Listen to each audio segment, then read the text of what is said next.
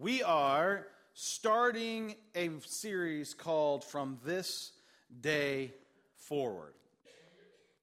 From this day forward. And if you um, have said your marriage vows, you probably know. Wait a minute, I was supposed to remember this one time, right? So guys broke out into clammy sweats. Like, why, why am I? Why am I sweating? Why, why?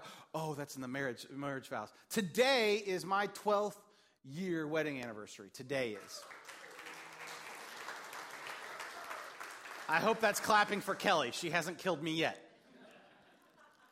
we, you know, the, pray for her. Uh, she, but yeah, 12 years, 12 years uh, today, and it's it's very exciting uh, to be married for that long. And I, I could, I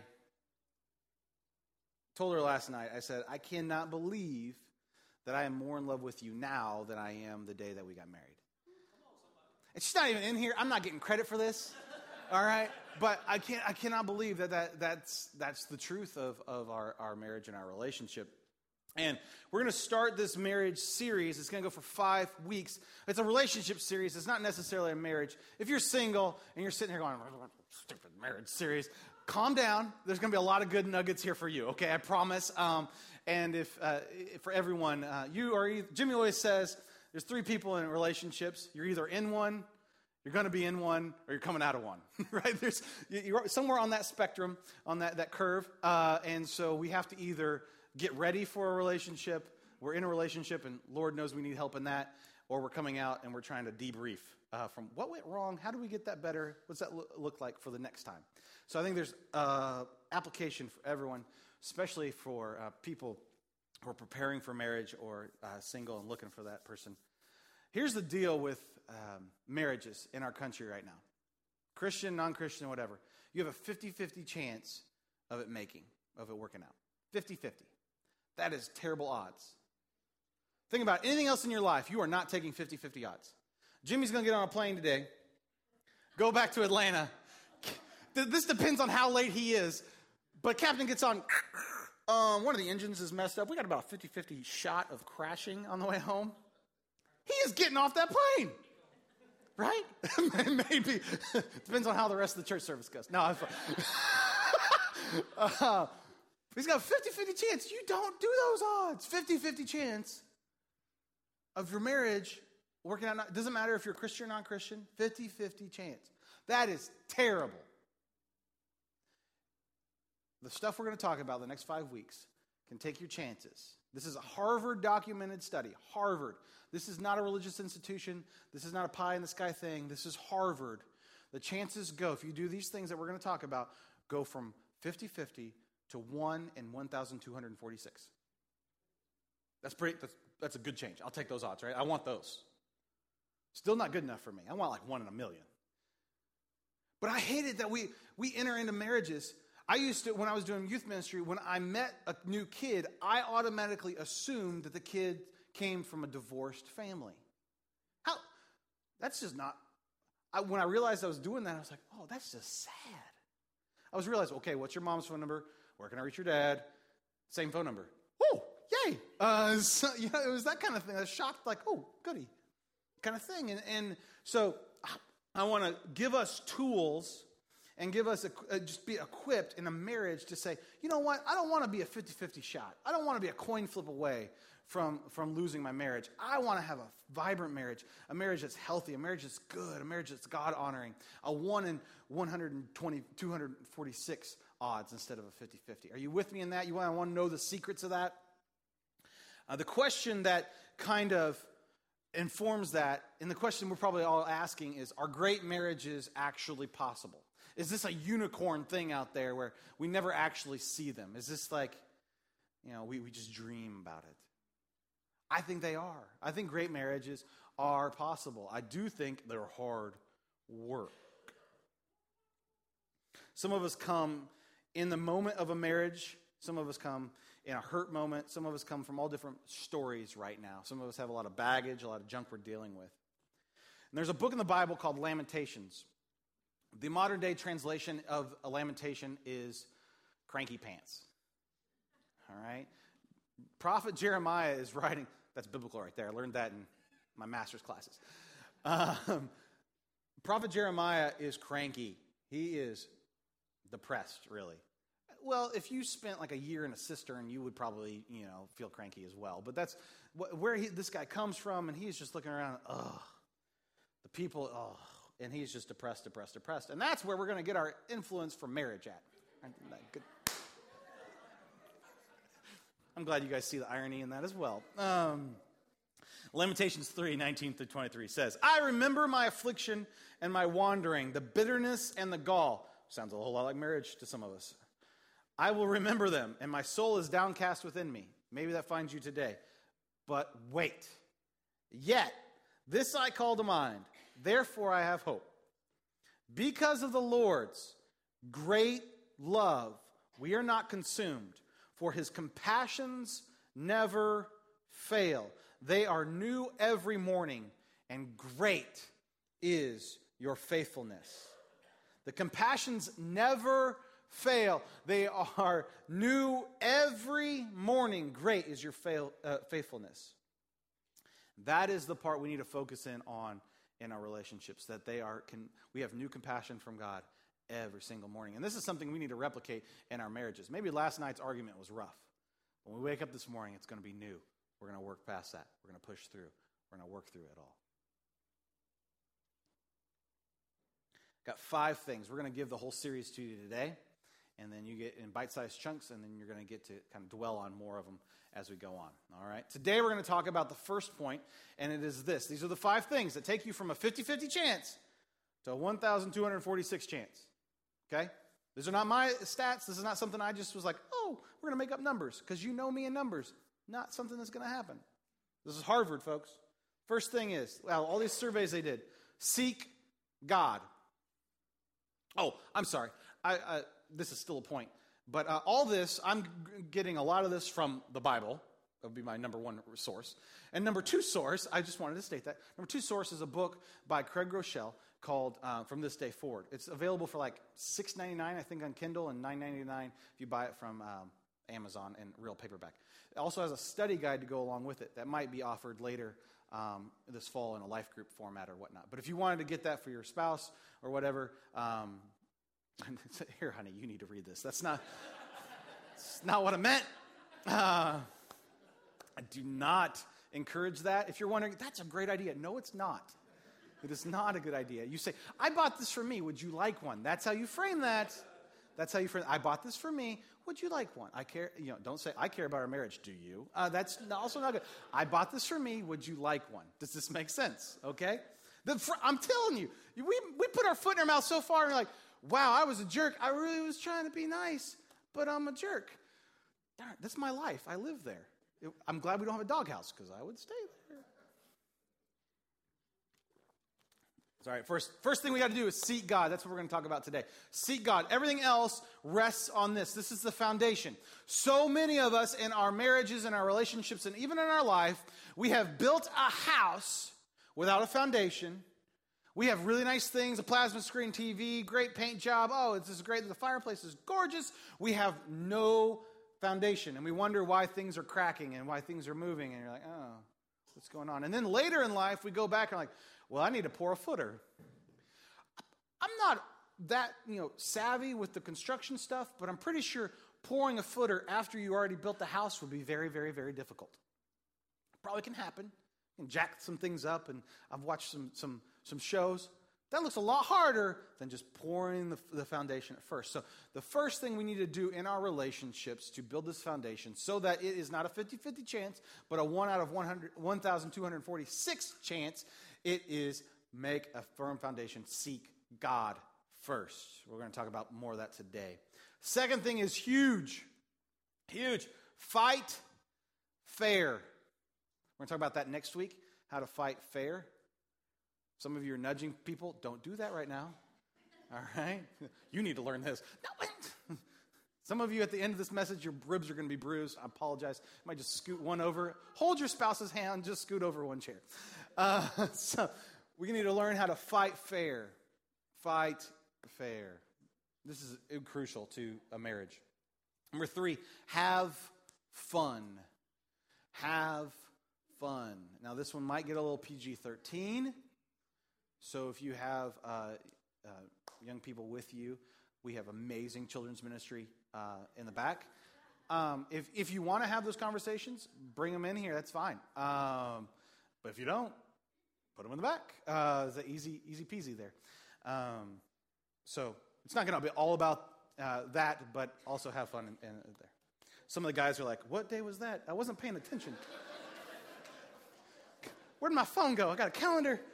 Um, guys, I'll send you a text reminder. It's cool. Um, number four is stay pure. If you want your marriage to be different than that of the world's, we have to stay pure.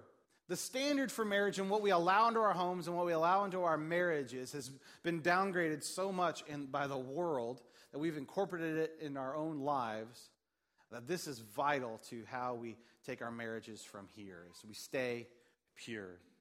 And number five, never give up. Never give up. All right, as we delve into seeking God. Matthew 6:33 says, "But seek first his kingdom and his righteousness, and all these things will be given to you as well." But seek first his kingdom and his righteousness. Seek first his kingdom and his righteousness. The point here is I forgot it. God is my one and my spouse is my two. God is woo, God is my one and my spouse is my two. This is crucial. God is my one and my spouse is what? God is my my spouse is my This is important that your spouse is two on many ways. A lot of us be like, oh, God is number one, but my kids or my hobby or my ex is two. Or my kids are number one and my hobby's number one and my job's number one and money's number one and my spouse might be number two and God's number three. I operate under a simple leadership principle, and they remind me of this all the time. What flows over the head flows over the body. What flows over the head flows over the body. Which means if I want my staff to do a good job, I got to do a good job. And if I want the leaders in our church to hold to a certain standard, I got to do a good job. Therefore, my staff will do a good job, and therefore, the leaders in the church will do a better job. What flows over the head flows over the body. If, here's, here's the thing if we start with our spouses, it's not going to flow up to God. God doesn't take a, a back seat to anything. It doesn't flow down. It, it doesn't work that way. Last time I checked, water flows downhill, not up. God is my one. My spouse is my number two. That is the foundation in which we need to work on as we seek God in this. The closer we get to God, the better our relationship will be with our spouses, with our with everybody.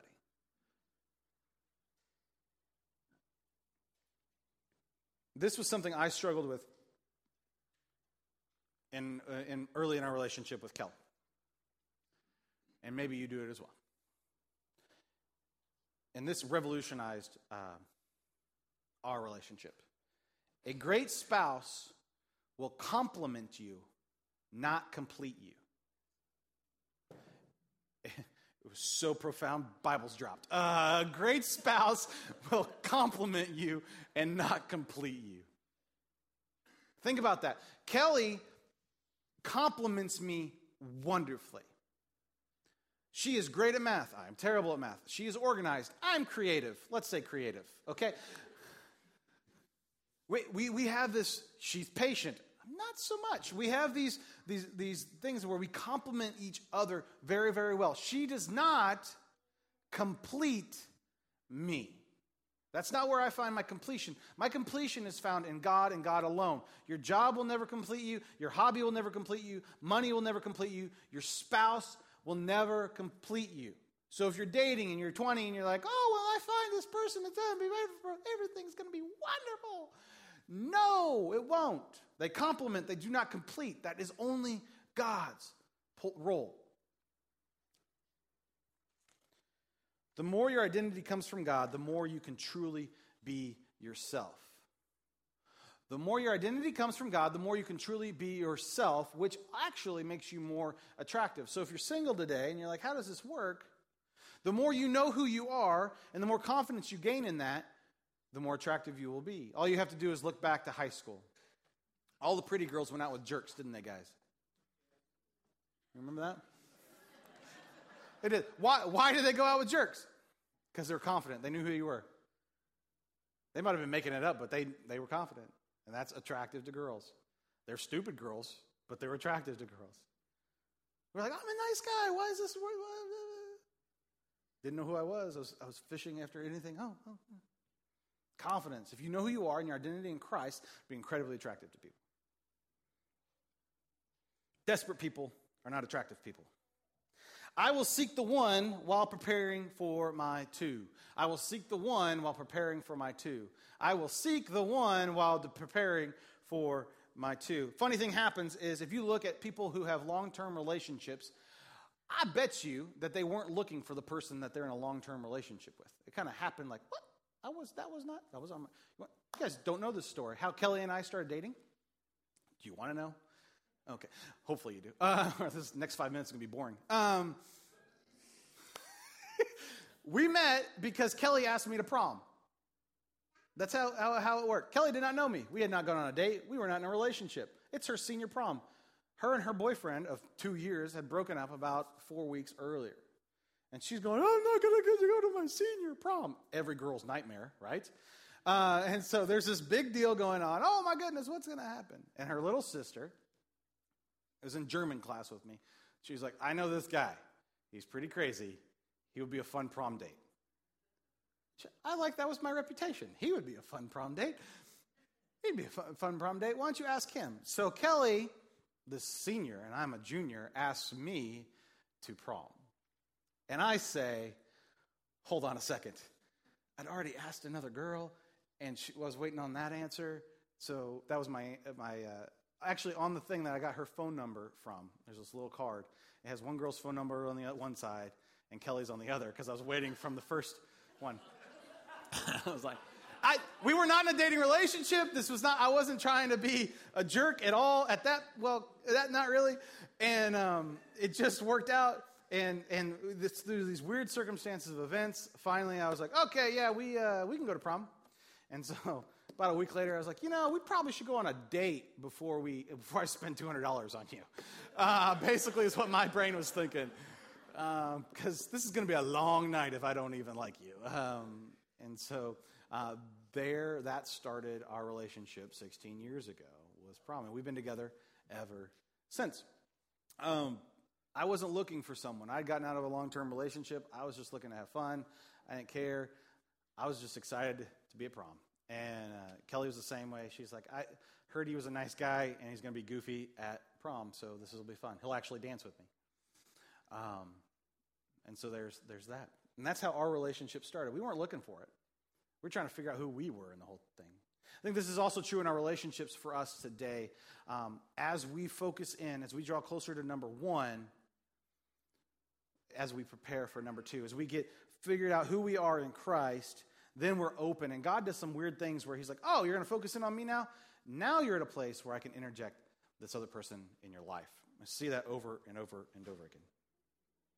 Finally, uh, on this week, I will seek one with my two. I will seek the one with my two. We're going to spend the rest of the time talking about how to do this well. This is a tricky thing, and this is probably pretty um, exciting to you. And probably guys are like, I don't know what this is going to mean. I'm not talking about, I don't do this very well. Um, I will seek the one with my two. And how do we do that? How does that look? So we're going to spend the rest of the time of that. Uh, remember, these are changing your odds from 50 50 to 1 out of 1,246. Are you with me still? So you're going to ask you to stretch you, but I want better odds. I'm trying to help you here trying to save your marriage here. The first thing is pray together. What? Come on, Jared. Pray together. Yep. This one's difficult. This one's weird. This one's get that. You already thought about it and you're like, butterflies are already going in your stomach. I gotta pray out loud? How's this going to work? Okay, I'll, I'll walk you through that here. James 5 uh, 16 says, Therefore, confess your sins to each other and pray for each other so that you may be healed. The prayer of a righteous person is powerful and effective. Work this into your daily life. You should not go a day without praying for your spouse, whether they hear it or not.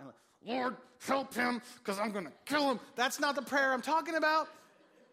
All right. I'm talking about just praying for him. God, I hope, I hope that they, uh, you know, as he goes off to work today, that he is effective and he can be a light. And uh, the stress that his boss is putting on him, Lord, I just ask you to take that away from him, that he could prepare for those conversations, blah, blah, blah, blah, blah. If you can pray for that, holding each other's hands, there's going to be a level of intimacy that develops there that you won't even know what to do with. So much so, if you're single and you're praying with somebody, do it in a public place. Because something, a heart connection is happening in, in this beautiful prayer, intimate moment where you're shedding your deepest cares for that person out loud to God. Now, this is something we, Kelly and I don't do this all the time. We pray for each other all the time, but pray out loud to, to each other, very not, not enough. I'm be honest with you, not enough. But we pray together, pray for each other. I remember the most I, I ever prayed for Kelly out loud all the time was when the babies were born. And um, it was, Lord, I pray for her to heal after giving birth to twins. Lord, I pray for her postpartum, I pray against postpartum depression. Lord, I pray that she has the energy to uh, deal with these kids, that nursing will go well, that all these stuff, you know, all the crazy stuff. As a, I felt so helpless in that time. And I was like, I can do two o'clock feedings because I'm a night owl, and I can pray. that's like that's that's about the extent of what I can do during pet rock phase. All right, and so I'm doing the best I possibly can here. And so I just remember praying and praying and praying and praying and praying and praying for her in these moments. And then when she had maternity leave was up and she had to go back to, to school, you know that my prayers ratcheted up because I was like, I don't want to go, you know, type thing. Like, oh Lord, that she would just have enough time in the day to, to be the professional that she wants to be, but be the mom that she's dreaming about. And we find ourselves in places, I think, with our spouses and even uh, in, our, in our relationships where we need to be praying laser focused, not about the person we're in a relationship with, but for the person we're in a relationship with. Do you see the difference? About the person is, Lord, help their hard heartedness, and it's a, it's a complaining session with God. I don't want to pray like that to God about my spouse or about anybody. I want to pray for them. Pray the best for them. And something will happen in your heart and something will happen in their heart at the same time. Pray for your future person for single people out there. Pray for your future person. It's never too early to start praying for them. You might have a face in your mind, you might not even know, but God asks you to prepare my heart for that, and I ask you to prepare their heart, the decisions they make, the decisions I make, that I'm not hurting a future relationship that we can have. Pray for your spouse even if they don't pray. Prayer is not an equal opportunity issue. It is always available to everyone. Just pray for them. Not at, but for. Number two, remember 50 50 to 1,246. Deuteronomy 6, uh, 6 through 7 says, These commandments I give you today are to be upon your hearts, and press them on your children. Talk about them when you sit at home, and when you walk along the road, and when you lie down, and when you get up. It's this discuss the Bible together. Discuss the Bible together. This might be scary I understand that. Kelly and I, uh, we did not do a good job. We generally keep our devotional life separate. We've tried to put it together, tried to put it together, tried to put it together. It was a train wreck every single time. Okay. My classes in college were Romans, Psalms, exegetical methods of the Old Testament. Hey, Kel, you want to study the Bible together? Here's the perfectionist, you know, valedictorian candidate. No because she's intimidated. I can't, I'm not going to do that. So she got intimidated. When she got intimidated, she would close down. And it basically, I was like, I don't want to preach at you. And so it just never really worked. And so what we found over the years is that we discuss um, things that we're learning separately. So, and this just comes up in daily conversations. She listens to a bunch of different pastors online, apparently because she's tired of hearing me. And uh, so she, but she'll come back, this nugget, uh, what do you think about this? Or something's like, I don't know about that. That seems a little weird. Um, and we'll discuss it. We'll talk about it. And it's great. And then when I'm all excited about something I learned preparing a message or just in my own daily reading, it's like, hey, what do you think about this? Because she's hardly ever in here. She's always in the back. Which, by the way, this summer, if you have an extra week to give back in the back, we have a lot of vacancies in our childcare, uh, in, our, in our children's ministry. So I'd love for you to sign up for a second week. That's for you, babe. Um, but she's always back there. So I get to kind of give her a mini message and I hone that craft and say, all right, I was all over the place, but I'm telling Kelly in 30 seconds what my message is about. What's that going to be about? And so we have this dialogue and this discussion what's God doing in our life? How's He working on us? What's that going on? In the plane to, uh, from back home from, uh, from Florida last week, Kelly is all across the aisle because we're Southwest, so we're all split up. And she's like, hey, what do you think about this? Like everybody around us can hear it, and we're yelling these Bible questions back and forth. That was not pre planned uh, or trying to evangelism. It wasn't. I wish I could say, oh, we are being very holy on the plane. We weren't. She's like, hey, what do you think? I was like, all right, babe. Total, totally not Kelly on that one, but it happened. Um, but this daily conversation of what uh, the Bible's doing.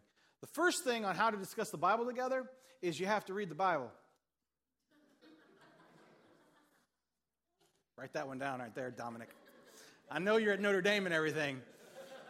That's important. Um, number three, attend church together. I'm not plugging for, for more attendance. I'm plugging for one out of 246 or 1,246. I told you I'm bad at math. I, these numbers were written down in the Harvard study. I know they're right, okay? Attend church together. And guess what? This makes the discussion. If you're going, I don't, you know, getting stuff out of the Bible or the devotions or even the uh, the the life groups that we have going on here, those are great things to start this conversation with. But it's easier. The easier step is when you go to lunch today. You go, what did you think about what Jared said? That guy's full of junk. I don't know. That's okay. You're talking about spiritual things. Okay, let's start there. That's the easiest way. Oh, wow, that, that point really stood out to me. Not to, I want people thinking about my, I do want people thinking about what God's part of their message. This is not an ego trip. It is to say, it's easy. This is an easy first step. Oh, yeah, okay. If you're dating someone, they come to church. Guess what you get to do? At lunch, you get to talk about it. You don't have people interrupting you. You get to start doing those things. What does this look like? I've been writing um, graduation letters to some of my former students. Now, one of the things I said is when you start dating, invite the girl to church. If she says no, go to a, get a different girl. because either she's going to be like, this dude's awesome and he wants to go to church, or this guy's weird. And I don't want to deal with the weird. That was just my sage, you know, advice right there. Attend church together. Become a we don't miss kind of family. Become a we don't miss kind of family because I'm not you know, we're trying to change your odds here. I heard this this week and I thought this was just really impressive. Stay at home parents don't raise go to church kind of kids. And I think we can universally agree we want our kids to go to church. Stay at home parents don't raise go to church kind of kids. Luke 4:16 says he went to Nazareth where he had been brought up and on the Sabbath day he went into the synagogue as was his custom. This is Jesus Christ, God incarnate going to church. If he thought it was a value, I'm pretty sure it should be ours. It's not a giant leap, I don't think, uh, for us. But something happens when you're going to church together. You're making a statement together. You're sitting together. And I know some of us were volunteering in different places. I get that, but sometimes when those, those stars align, you guys need to make the, every effort to be in church together. Talk about what's going on. If your spouse is serving somewhere else on a Sunday morning, guess what you get to do? You get to download what you read and what you heard on Sunday morning into your spouse. You get that is a ready-made conversation just sitting on a platter for you to talk about spiritual things. Remember, talk for them not at them. Especially if it's one of those messages you're like, man, I wish Chris was in here. Right? I want to want to step on their toes. I wish Chris was here.